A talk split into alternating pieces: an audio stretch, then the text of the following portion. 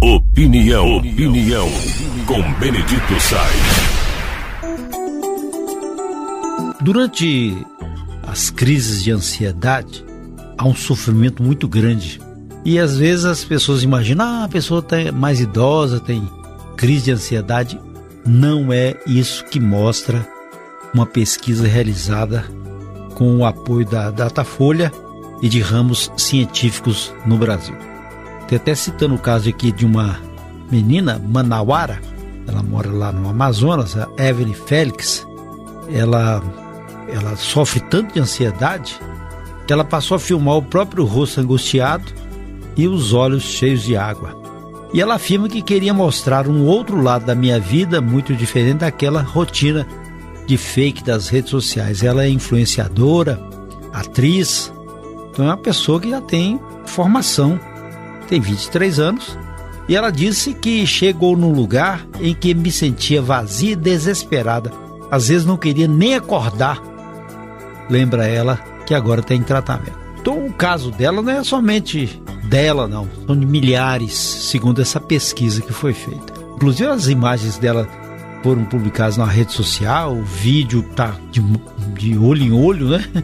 Viralizou, como eles dizem, e mostrou que é um sinal dos tempos. E a pesquisa indica isso, que 8 em cada 10 brasileiros de 15 a 29 anos apresentaram recentemente algum problema de saúde mental, segundo dados inéditos da, da pesquisa Datafolha.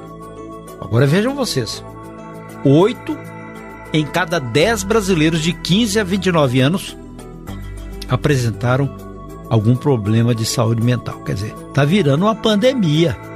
E, segundo essa pesquisa, a maioria desses jovens sofreu com pensamentos negativos, algo em torno de 66%.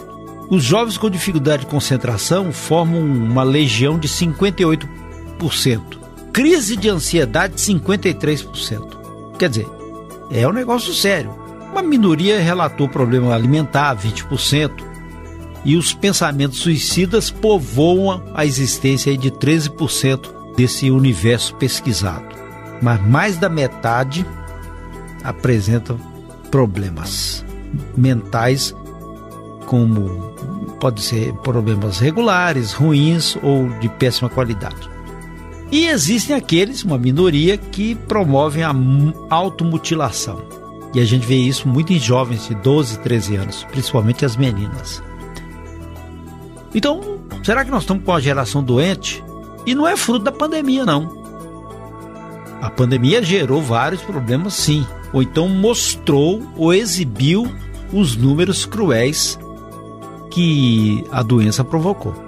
Fez exibir isso.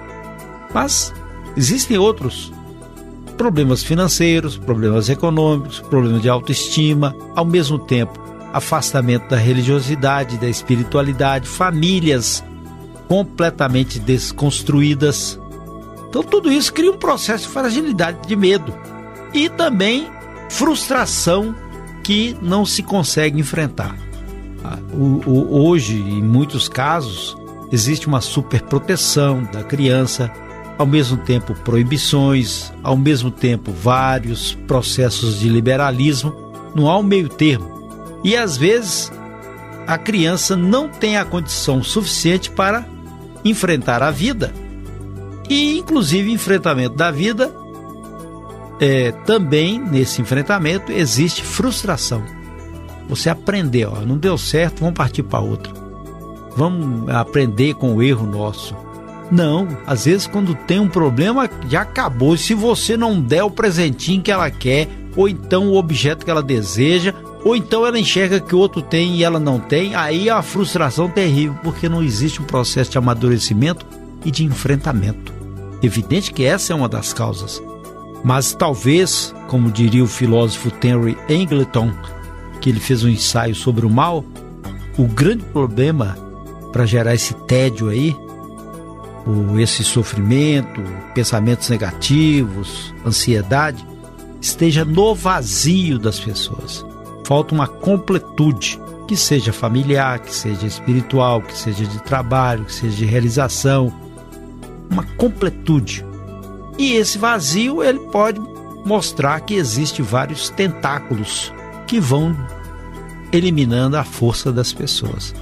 Daí esse quadro tão terrível uma sociedade que cresce, uma sociedade materialista, uma sociedade difusa, onde exige enfrentamentos, preparo, calma, compreensão, esperar o outro falar e essa avidez de ação faz com que também a pessoa não tenha essa situação fácil de enfrentamento. Aí ela se esconde, tem medo, dá um terror total, pânico, bem complexo. Mas o que eu quero mostrar para vocês aí são esses números.